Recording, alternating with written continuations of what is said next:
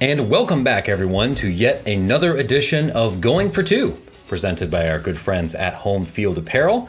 I'm Matt Brown, I'm the publisher of the Extra Points newsletter. I'm joined here by my colleague, Brian Fisher, and we are thrilled to talk about my neck of the woods. We're here to talk about the Big Ten, which means we finally get to talk about, I think, the most important program in college athletics, near and dear to my heart, that we just don't talk nearly enough, and that would be the Ohio State Buckeyes. Although I think over the course of this conversation, that might become a little bit less clear, right? I was thinking you were going to say the State University of New Jersey there, or something like that. I mean, you can go a number of different directions here, but it is fun to speak about the Big Ten on the field right now, especially because all the discussion right now in college athletics, really anybody you talk to, whether they're inside the Big Ten or not, has been about that Big Ten TV deal. But I think we will leave that for another episode. But it is going to be good to focus on the Big Ten because I think not only are they going to get a lot of press because of that this season, but a lot of intriguing teams, not just Ohio State in terms of making the college football playoff, but there's Michigan State out there. There's up and comers that, could surprise like Minnesota or Purdue. So I do feel like it is a very interesting conference going into the season. And that's not even getting into hot seats like Scott Frost is at Nebraska. Yeah. This is not the show where we're going to talk for 25 minutes about the TV deal. By the time this publishes, actually, You'll probably get a newsletter about that next week, right? I'm still kind of finalizing that. There's going to be a little bit of talk about existential expansion stuff just because that's completely unavoidable, but this is mostly about the on-field product. If you are like me and have not been paying attention to rosters or who is supposed to be good or how they're supposed to be good, this may be helpful for that. In order to do it, rather than just listening to me wax rhapsodic here for 45 minutes, we're going to bring on somebody else who is more of a serious professional on the roster side, my friend and quasi-neighbor here in Chicago, Nicole Auerbach of the Big Ten Network and of The Athletic and of the satellite radio and of like six other things right now, to talk to us a little bit more about our nation's most important athletic conference. Why don't we start with this, Nicole? We probably have a pretty good idea about who the best football team is going to be. It's probably one of two teams, and we have maybe a decent idea about who the worst team might be. We're not pulling from a big pool there. What, in your opinion, is the most interesting team? Whether that is an 8-5 team that becomes an internet darling, somebody that's going to be playing aggressively against type. Who are you intellectually interested in watching this year or paying attention to? Well, so I'm interested in, when you say one of two, who the second team is that you're talking about, because I felt like it was at Big Ten Media Days, it was all Ohio State or bust. Like it was such a clear separation in the way that people were talking about the teams at the top of the Big Ten, that it was probably pretty similar to like SEC media that is where everyone was like, who's the third best team in the SEC, right? Like that was the question. And it feels like everyone is kind of saying Ohio State is a little bit going to be Death Star Ohio State again. Like everyone's expecting that type of skill, talent, scoring, explosiveness. I think based on the Rose Bowl coming out of that, with the younger players that broke out with CJ Stroud, it just doesn't really feel like Michigan is the team that is coming off the Big Ten championship and coming off of the win in that rivalry. I think Michigan's going to be good, but you've had turnover at the coordinator positions. You had Jim Harbaugh flirting with the NFL. So it just feels like it's Ohio State. I think we want to see Jim Knowles. We want to see the defense, but that really feels like the clear-cut favorite in the conference. The West feels very wide open. You said, who am I most interested in? I'm interested in Minnesota and Purdue because it feels like the schedules are set up for breakthrough seasons for both of them. And you have Tanner Morgan back with the offensive coordinator where he had his most success of his career at Minnesota. And then at Purdue, you're coming off of the best season that they've had under Jeff Brom. So what's next? And the way that their crossovers fall, the way that the schedule is set up, it just feels like this could be the stars aligning for either of these programs, even though I don't think anyone would say they are the favorite in the West. The West feels very open. And I just think it's really interesting when we get to see programs break through some sort of ceilings that we haven't seen them break through in a long time. That makes a ton of sense. I'll get to that. Let's address the first point, though, because everything that you just said makes intellectual sense to me. And I don't know if I'm like secretly trying to reverse Bucknut's post on the internet or something, but like I can look at Ohio State's roster and think, boy, they returned a lot of offensive production, and the players that they lose 2 first-round wide receivers, but you're replacing them with 2 other 5-star guys.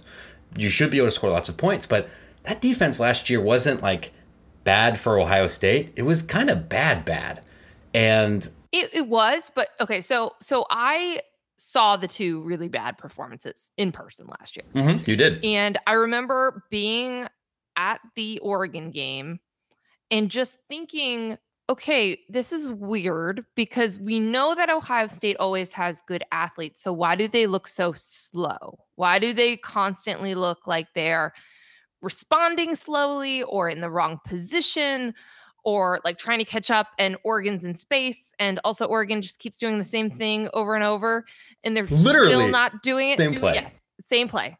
So there were a lot of very concerning pieces with that. And then to lose to Michigan in a game where Michigan just did whatever they wanted and was able to bully Ohio State at the line of scrimmage. Like all of these things that Ohio State typically had been doing to Michigan, super jarring. Absolutely. Super jarring.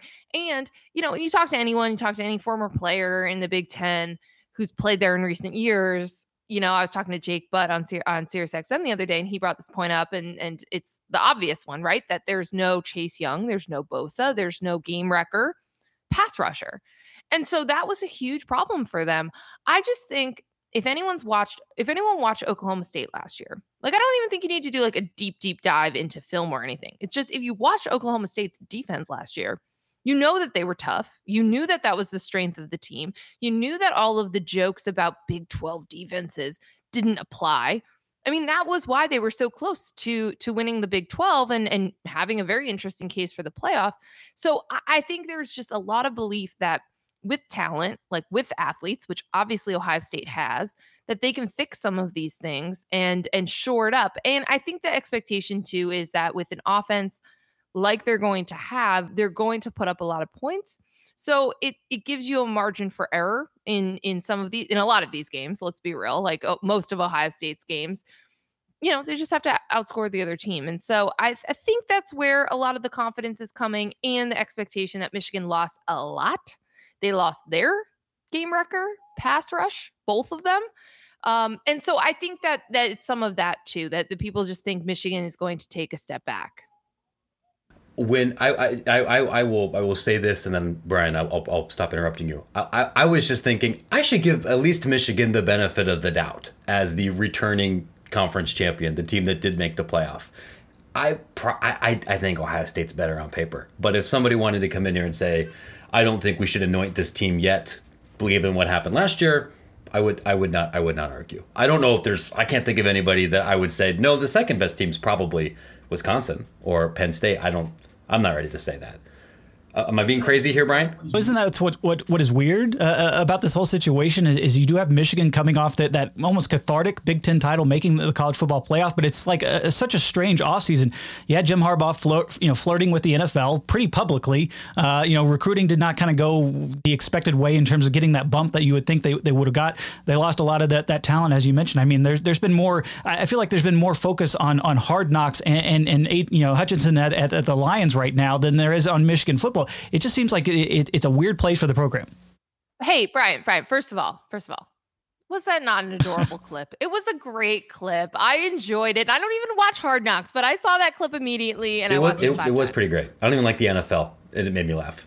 You got to give hope to the Lions fans somehow, right? But it is such a strange kind of. You would think there would be a mass of euphoria, and everybody would be like excited about the coming season, and it doesn't seem like that's the case around Ann Arbor. So here's part of that. I think absolutely the Harbaugh stuff, the coordinator changes, losing, these types of players to the NFL. But I'll also say it's the way that they ended the season. I think like you could see, okay, you did all these things, you broke through, you won a Big Ten title. It was a cathartic. That was a word I used. I was in Ann Arbor for that game and the win, and the way that the stadium kind of heaved at the end. It was cathartic. But then you go and you lose to Georgia in such a way that you realize, wow, there is still a major gap in between doing what Michigan just did and accomplishing all these things and actually winning in the college football playoff, and knowing that Ohio State is just went out and got one of the best defensive coordinators in the country. They're going to fix that bit. And they have the talent to have won in the playoff. They have done that before. They have won it all in this era. And their roster feels more built for that than Michigan's. So it's a very strange thing where there really isn't that carryover. There isn't that, like, the bullseye does not stay on Michigan's back coming out of that offseason, but it's absolutely true. And again, Big Ten Media Day was really weird because of that, because you would have expected it to be more about, oh, shift in the rivalry, you know, all of these other things. And it just isn't that way, because now I think we're back to the expectation that Ohio State is going to beat Michigan, and then Ohio State is going to be winning the Big Ten and being the playoff contender. And again, you know, until we're proven otherwise, if there's still defensive issues, I just think that's going to be the narrative heading into the season and into the big games for Ohio State. Do you think that the fact that Ohio State's beat might be the single largest in the country plays a role in that? And I'm not insinuating anybody's homer here, although I am a little bit. But I mean, if half the people at Big Ten Media Days are out of Columbus, maybe that's going to be the narrative. I think that's fair, but I also would think that it's something based on the track record in the playoff era. I just think, like, fair. Last year, like, okay, so let's talk about Alabama last year. I was positing, even during the national championship game, that if Alabama had won a national title last year, it would have been demoralizing for all of college football, because that wasn't even an A or A+ Alabama team. Yeah. So I think that there's just certain programs where you just, the floor is higher than other programs, and then the ceiling is right at the top, right? And so I just think, you know, you had to catch Ohio State when you did last year, the way that they built it, the way that they won the game. But I don't think it necessarily means, and our friend Ari Wasserman, who loves to have these arguments, he's been arguing for a couple weeks now that, you know, okay, well, what is success for Michigan? Is it beating Ohio State 3 times out of 10 in the next 10 years, right? Like, it still didn't flip the way that the programs are built and the way that they're set up right now for national championship chances. That's a fair point. Perhaps the pathway for national championship future, of course, is now changed a little bit now that the Big Ten is going to have 16 teams and have 2 teams from Los Angeles, where one of them presumably will be recruiting at a high level every year. We don't know, but one of them probably should be. I've talked about this a lot. I mean, maybe to Brian's chagrin, about how I feel emotionally about these changes. You are a Big Ten graduate. You are a daughter of Big Ten country, grandfathered in, so to speak. I mean, I was going to say New Jersey, obviously. Yeah, New Jersey, of course, yeah. Ancestral heartland of college football. Yeah, I mean, I've been arguing Media Days, Jersey Shore. I don't know why everyone's talking about Los Angeles. I mean, let's bring it to the shore. But right. Yes, yeah. Go on. Mm-hmm. So what do you, not serious professional analyst, but like in your heart, what do you think about this? Are you excited about it? Do you feel like there's something that is lost from this, or can you look at this maybe with less nostalgia tinted glasses than I do, growing up in cornfield country? Well, based on our previous conversation, obviously I went to Ohio State because it's so complimentary of the Buckeyes. I think that's right. Very obvious. People forget that. People forget that. But so, you know, it's. I got this question in a mailbag a couple weeks ago about, like, how do sports writers feel about this all and the consolidation of college football? And it was interesting because, like, it's a fascinating thing to cover. You guys both cover the business of college sports. So it's like, okay, wow, you know, we're covering this, like, seismic shift in so many areas. There's just these off seasons have been just so important. There's been a million things happening. It's very like, I honestly, like, feel that it's an honor to cover this era of college sports and to try to document what is happening. Like, I love the phrase, you know, that journalism is the first draft of history, right? Like, I take that to heart, and I think it's a fascinating time to be doing our jobs.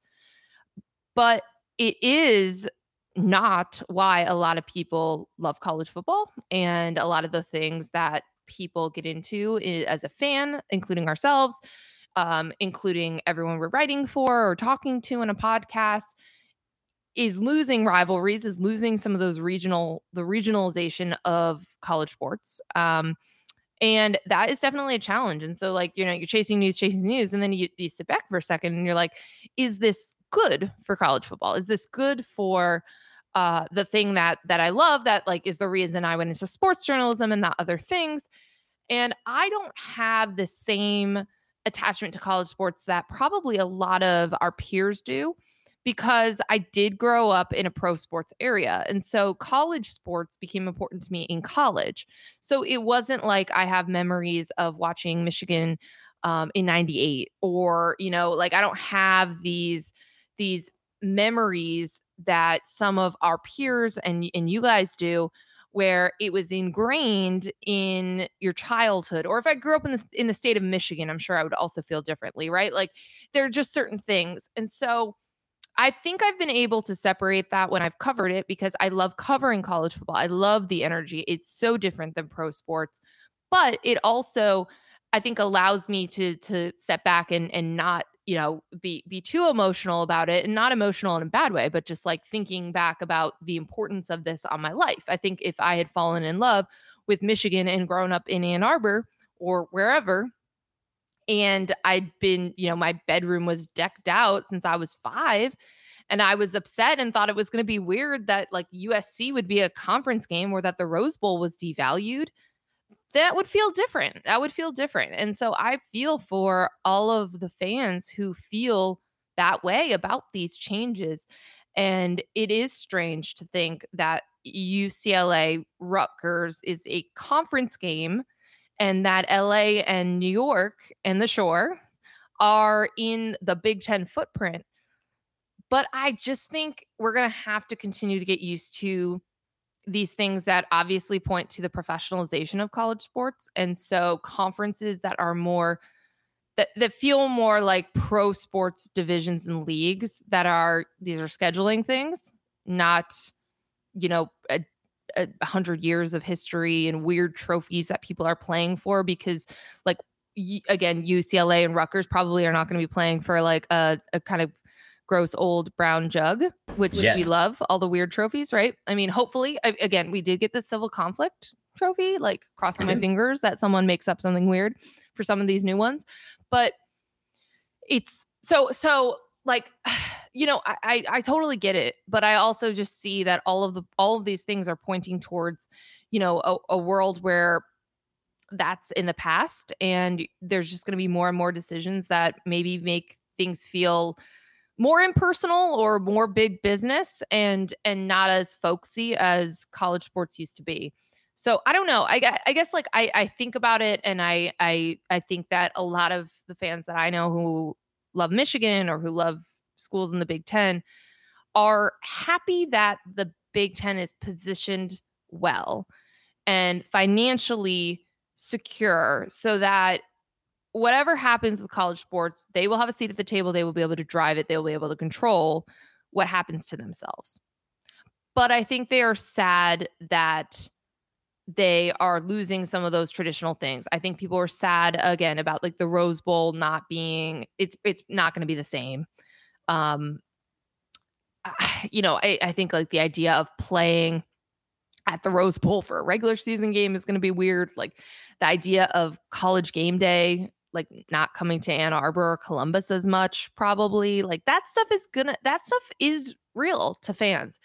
And so I think it's like people are torn, because now more than ever, you want to be secure financially, and you want to be able to be an aggressor. Like you get to be the one that people are talking about. Are they going to add further? Are they going to add more schools, instead of like being left behind in any ways? But I do think you have a lot of sadness that people are also holding at the same time.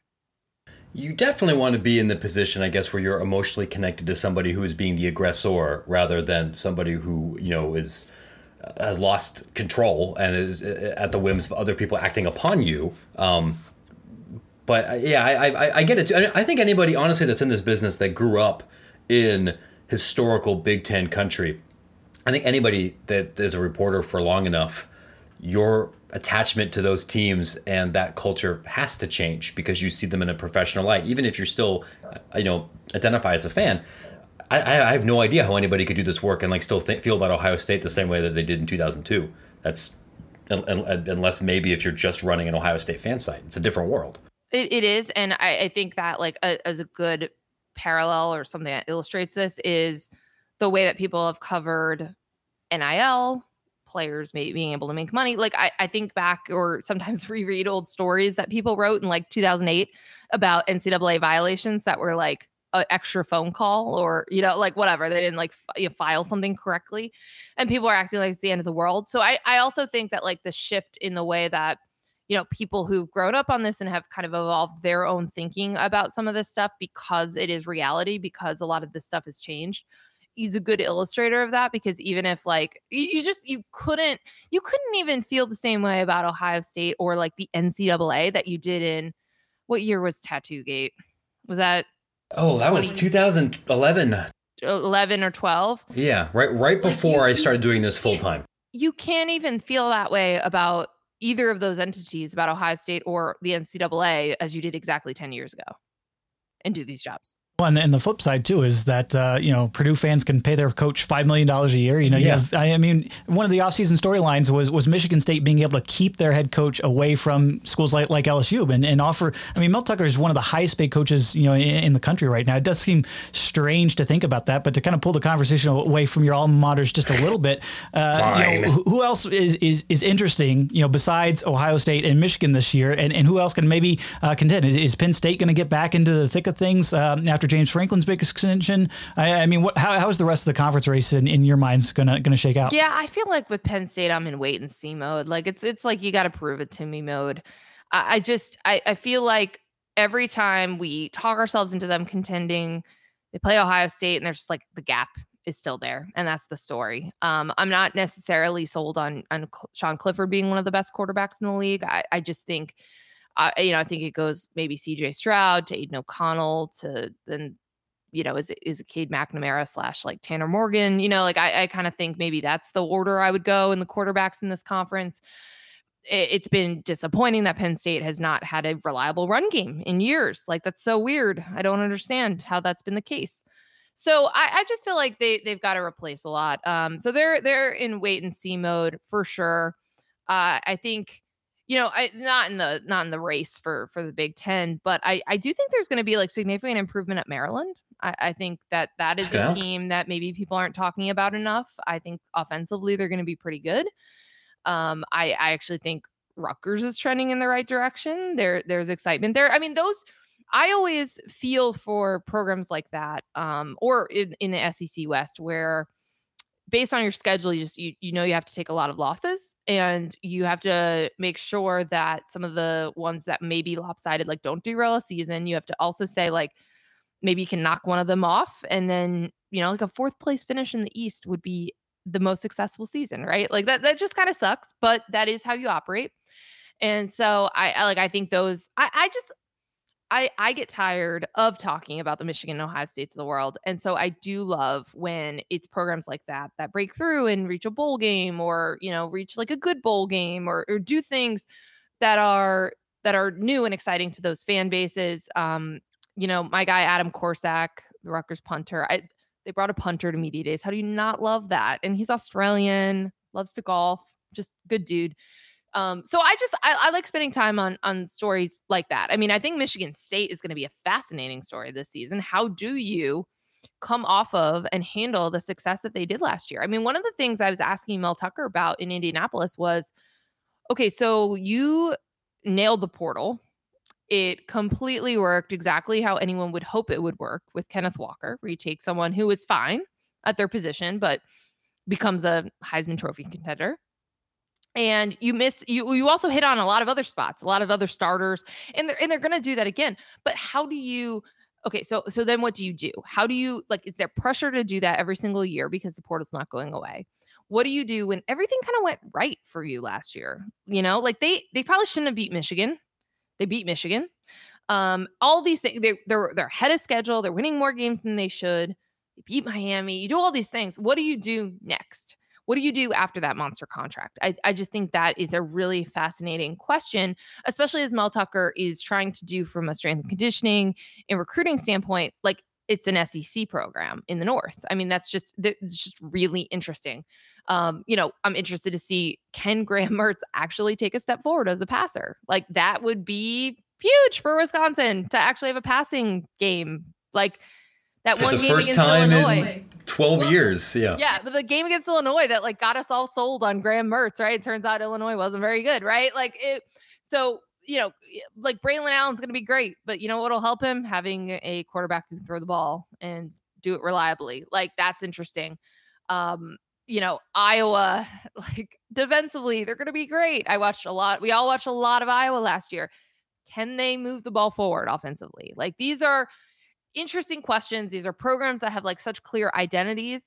And I feel like with some of them, we have the same questions year in and year out, but they're really like the thing that defines what is a successful season for those teams. And like I said, I mean, just fundamentally, can Purdue or Minnesota get to the Big Ten title game? Like, they're going to have to obviously change all the schedules, divisions, who knows how, I don't know how, pods, whatever these teams are going to do.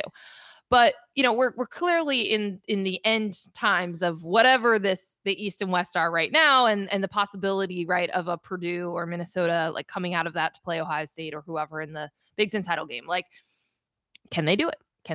I forgot, Nebraska. That's what I wanted to talk to you about. Speaking of, hey, having the same questions every single time and these kind of existential things, right? How did it take me this long to bring up Nebraska? I get asked about them on like every radio interview, like nationally. They're one of the yeah. Well, I mean, they are. And I say this not to tweak on Nebraska fans, which I've enjoyed doing on the internet, but like fundamentally, it's a fascinating question, because if you look at the per play, stats for Nebraska, they haven't been a garbage team the past couple of years. They've missed a bunch of bowl games. And this schedule, they still got to play Oklahoma. They got to play at Michigan. They played Oklahoma well last year. They played Oklahoma. They played most teams well. They played Ohio State well for like three quarters. And nothing watching them, especially during the first 75% of a game, will make you think it's a 5-7 team. And when you watch the fourth quarter, and like if a football team could lose off of like an infield fly rule, that was kind of what Nebraska was. I think in a breakthrough, you have to think eventually there has to be some kind of regression. You can't lose in this kind of stupid way with this kind of talent this often, right? Well, and again, we all said this, and it didn't really mean to be an insult, but they were the best 3-9 team in the country last year. Like, they found ways to lose. So they're actually one of my good examples of this, where like I accept coach speak, because typically I don't. I think that it's all cliches and dumb, but I've talked to enough coaches who have actually straight up explained the difference between like what it means to learn how to win, that I fully believe that that's exactly what was happening, right? Like that team did not know how to win close games. So they blew them all the time. Like, there were dumb mistakes, penalties, special teams issues. Like, those are things that you should not be losing games off of. And they did not know how to win those games. So yes, you've got to think that that's going to pay off in some ways. This was a situation where Nebraska is clearly setting everything up where if it doesn't work, it's on Scott Frost. They let him replace a bunch of people on his staff, but keep his job. He's bringing in a new quarterback. So if you wanted to say that some of their problems, or a lot of their problems, were because Adrian Martinez was inconsistent or would turn the ball over, fine. Well, now you've got Casey Thompson. You've got a new offensive coordinator who, just by the way, Kenny Pickett just broke all of these Dan Marino records and was a Heisman Trophy finalist with this offensive coordinator. This guy helped UMass win like 5 games. Like, Whipple clearly knows how to coach football. 10 games anywhere else, or maybe 11. But it's like all of the excuses, or all of the reasons, depending on how you want to explain that, will be gone. Like, all of those things should be addressed. All of those things should be better. And I think that's really interesting. Obviously, Scott Frost's buyout changes as well. But how do you take, again, like a good core, a group that should have been like a bowl team last year? I think that's a fair thing to say, even though they only won 3 games. Yeah. And turn it around. And also, what is the minimum? Like, what is the amount of wins that, save Scott Frost's job? I mean, it's obviously bowl eligibility, but I don't know what that number is. Oh, that's a good question. I don't know if they limp 6-6 and end up playing Central Michigan in the Little Caesars Bowl. I don't. Do people suddenly start feeling better about them? Like, Yeah, I guess it depends. It depends who they lose to and how, because I think what's been the bigger problem with Nebraska is they're not beating teams that they should beat. And if they do that, I think that's actually a huge step forward for them. Like, I think it depends how they play. Like, it, again, another cliche when you talk to athletic directors about like when they can tell that a team has quit playing for their coach. That is also real. That sounds cliche, but also a real thing. So again, I think it's like how they play and how hard they're playing and who they take care of business again. Like, it's just going to be a very interesting season, I think, for them. But, you know, I've been talking about it with my colleague at The Athletic, Mitch Sherman, who covers them. And he's basically just kind of walked me through all of the different investments and support that Nebraska has provided to say, you know, in addition to giving him the longest leash than anyone else would ever have gotten, to say, like, sink or swim, this is on you. Like, this is what he is being set up for. So, yeah, so I'm very interested, especially the quarterback and the offense position, you know, just sort of like what it looks like. And also they have a special teams coach. I think that's a great decision based on what happened last season. So, you know, I'm fascinated to see. And they play week 0. We get a good glimpse of them. We do. In a conference game early. So, you know, we'll probably have a pretty good sense of them more so than anyone else, you know, by mid-September. A conference game in Ireland, if I remember correctly, like a completely, you know, random thing. Let me ask you this here, because before, I know you need to bounce here in a little bit. We talked a lot here about teams and teams playing against type, teams facing the same kind of questions they always have. It's, on paper, it doesn't look dramatically different than what you might expect. Who individually are you excited to watch? You know, there's probably people here. You mentioned Purdue's quarterback for a second ago that maybe a non-Midwestern audience may not be familiar with. Who is fun? Who are we going to be yelling about at noon on a Saturday? Okay, well, first of all, interesting question, because I was just thinking immediately about the Big Ten not moving forward on ESPN and not having like Purdue at noon. Oh, that's a good point. On a Saturday. That'll be weird. It'll be on noon on BTN. Okay, fair. Okay, it'll be somewhere, but like just the traditional like noon Big Ten game might feel different, or at least be somewhere different. So yeah, Aiden O'Connell's a great one because Purdue throws the ball all over the place. They always say they want to run the ball and have more balance, and then they never do. So excited for that. They also always have receivers or playmakers that break out. So David Bell's gone. George Karlaftis is gone, but they're always fun. I like Purdue. I've always liked Purdue. I love Jackson Smith and Jigba. Like, I just think he's going to be a stud. I was trying to come up with like a bold prediction. And like the only one I could really think of was that like a non-quarterback wins the Heisman. So he's like one of the guys that I'm like, what if like an Ohio State receiver, on the heels of having insane Ohio State receivers every single year, just is so good that we decide that it's more on the receiver than the quarterback maybe for once.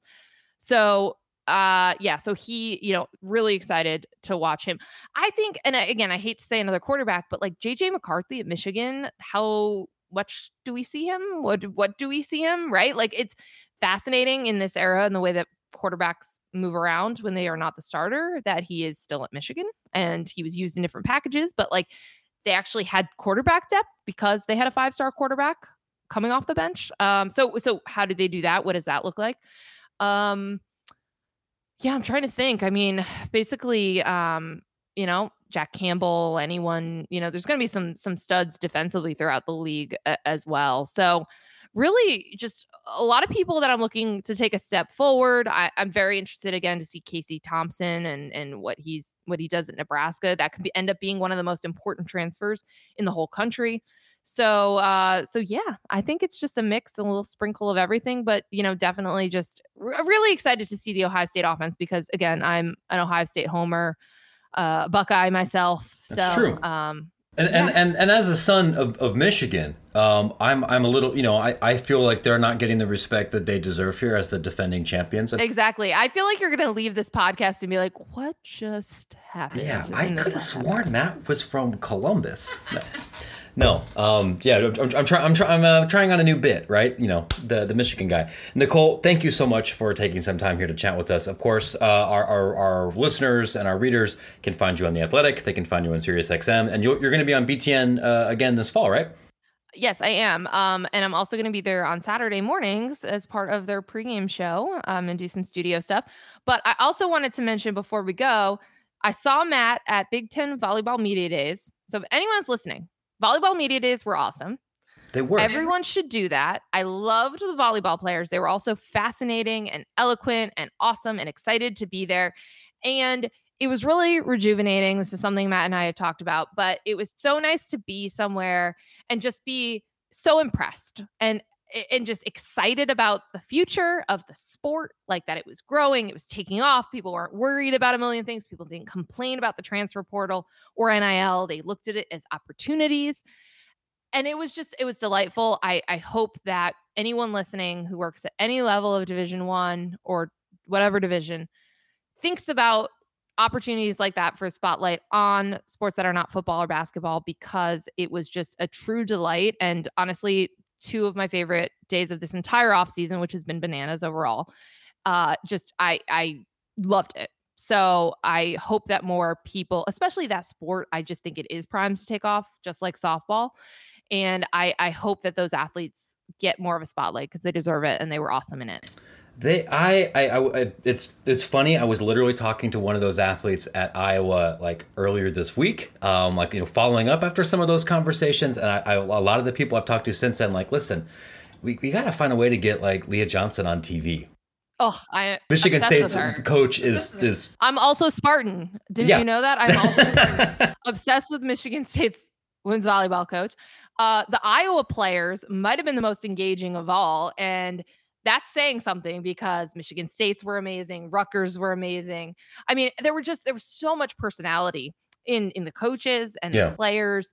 It was truly awesome. And again, I'm glad that we were both there and we were both excited about it leading in. I think we had high expectations, but it far surpassed it. It was a great 2 days, way better than football media days. I don't even feel bad about saying that. No, I think we could both definitely agree on this. It's fun to talk to people that want to be there, and it is so rare that I ever spend a lot of time around athletes, college athletes, and come away thinking like, well, that sucked.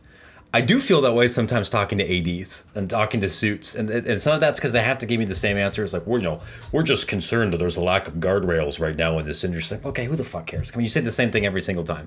Those were the worst weeks of the off season back in April and May, when everyone was so worried about NIL and collectives and just complaining constantly, and it just like kept getting ratcheted up and up and up. This was the opposite of that. Exactly. It's if you're going to complain, like, at least complain about something new and novel, or complain about it in a different way. Almost no complaints, and people who are interesting. That is a core thesis of Extra Points. Thank you so much, Nicole. I'm sure we'll catch up with you again very soon. Absolutely, and I guess OH. Am I supposed to say that before I depart? Yeah. And I say go blue. Is it the team? Yeah. Brian's just like laughing in his head at us. He's like, they think this is so funny, but it is. Yeah. I know we got to wait a couple of years before my alma mater can get into this Big Ten back and forth, but I'm just going to sit here and laugh at you guys, but we can move on from there. Okay, but Brian, you can adopt Rutgers in the meantime. It's R-U, rah. I'll learn that. I will make sure that Shiano and all those get me fully up to speed. Okay, don't worry. This is embarrassing. I don't think I know the USC cheer, or like, what is it that when one Trojan finds another Trojan like on the street, what do they say? Is it just bleep UCLA? Fight on. It's just fight on. Yeah. I think I know the UCLA one. Yeah, like UCLA 8 clap. I feel like, fans will get used to these new traditions in the Big Ten as they get some exposure. And hey, where else in a couple of years will Rutgers will finally be able to make that trip out to the Rose Bowl, and they'll enjoy it. There's no other way to get out there to LA. When they make the Rose Bowl in the end of this season, you guys can just come back and play this audio right now where they're on their trip to the Rose Bowl. But no, I think it's fight on in the same way that like we are Penn State. Like, I think that those are like, you can say it with a lot more enthusiasm than I'm saying it right now. And it means a lot. No, I mean, Brian, I think you are literally the only USC graduate I know in real life. And I never attended a game as a student either, so I was always working. So I mean, I feel like I don't even really count as a. I'm sure if I move, I'll find lots of other ones, but they don't tend to live in my neighborhood. All right, Nicole, we got to get you out of here. We Brian and I got to go shill for Home Field here real quick. Thank you, and we'll catch up with you soon. All right, thanks Connor, thanks Home Field, and thank you guys for having me. It was a great conversation. Like we just said, we do want to quickly shill for our good friends at Home Field, are the sponsor of this program, people that we would feel very fondly towards, even if they weren't paying us and we weren't contractually obligated to list their stuff all over our banners, because we really like Home Field. I'm wearing a Home Field shirt right now. They made the original Extra Point shirts. You can't buy these anymore. This one's a collector's item, but they do make the Extra Point shirts that you can buy. And more importantly, they make a ton of officially licensed collegiate apparel with interesting and funny and unique retro vintage designs. You have just about everybody in the Power 5, but I think more importantly, you have a bunch of stuff from the G5, from the 1AAA, Division 2, Division 3. Just earlier today when I went for a jog, I was wearing a Slippery Rock shirt. Have I been to Slippery Rock? No. Do I know where Slippery Rock is? Only kinda.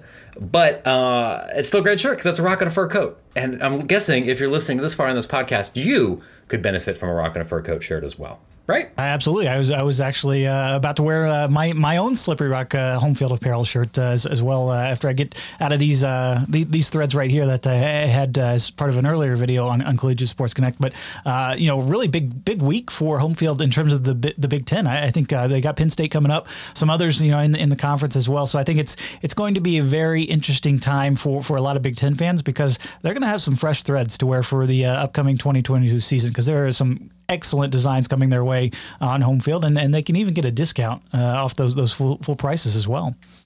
That's right. Use promo code Extra Points to save 15% off that order, particularly if you're going to buy some stuff supporting a Big Ten institution. Most of those dropped last year, but Nebraska is part of this big news season. Northwestern, I bought stuff to support both of those. This coming week is Penn State. The coming week after that is who knows? But probably somebody who's a big deal, and you should spend some money on that one too. That is at homefieldapparel.com. And you can, of course, shoot me an email at matt@extrapointsmb.com. If you want me to put you in touch with the Home Field team, as we've had several institutions do over the past couple of months, or if you'd like Brian and I to shill your thing instead of just shilling for Home Field. We've done this for other products, and we would be happy to do it for you as well, provided we like that thing, which probably will. Brian and I like most things. We like doing these podcasts. We like talking to people who cover the sport. We like talking to and learning about other things. We're going to continue this conference preview series over the next couple of days. We've still got SEC. We've still got the Pac-12.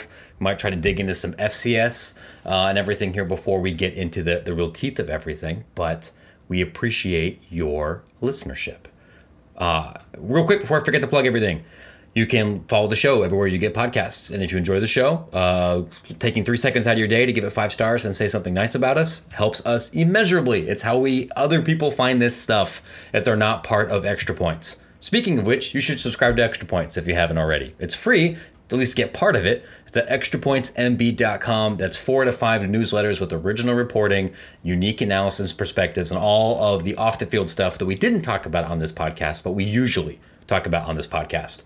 You can see all the stuff that Brian is doing and some stuff that I do, but a lot of Brian and many of our other colleagues across D1 Ticker at Collegiate Sports Connect, which is also free, full of unique interviews with industry thought leaders and experts about everything that goes into how making the college athletics machine work. And you should also subscribe to D1 Ticker, which is free and is the premier clipping service for anything college sports related. It comes twice a weekday. I got everything, right? I think that's it. And if you are looking for some additional discussion, I'm sure we'll get to it down the road when things get actually official, but a lot of media discussion right now about those Big Ten media rights. We have some experts on Collegiate Sports Connect, some videos on that, the state of the ACC, a lot going on in terms of NIL still. So a lot of experts throughout the college space getting their thoughts on the industry at large, and a lot more to come here on Going for Two, as well as we get into the rest of these conference previews, which it's a fun time of year because it's right around the corner. We see the camps are already open. We're seeing the photos coming through that guys are actually catching football and putting pads on, and I can't wait because college football it is right around the corner. It is. And last thing, we were recording this here on the 11th. If you didn't check Extra Points on the Monday of Friday the 12th, you should, because we have a really cool announcement, particularly if you're involved in higher education. All right, I think that's it for now, everyone. Thanks for sticking with us. We'll catch up with you again very soon.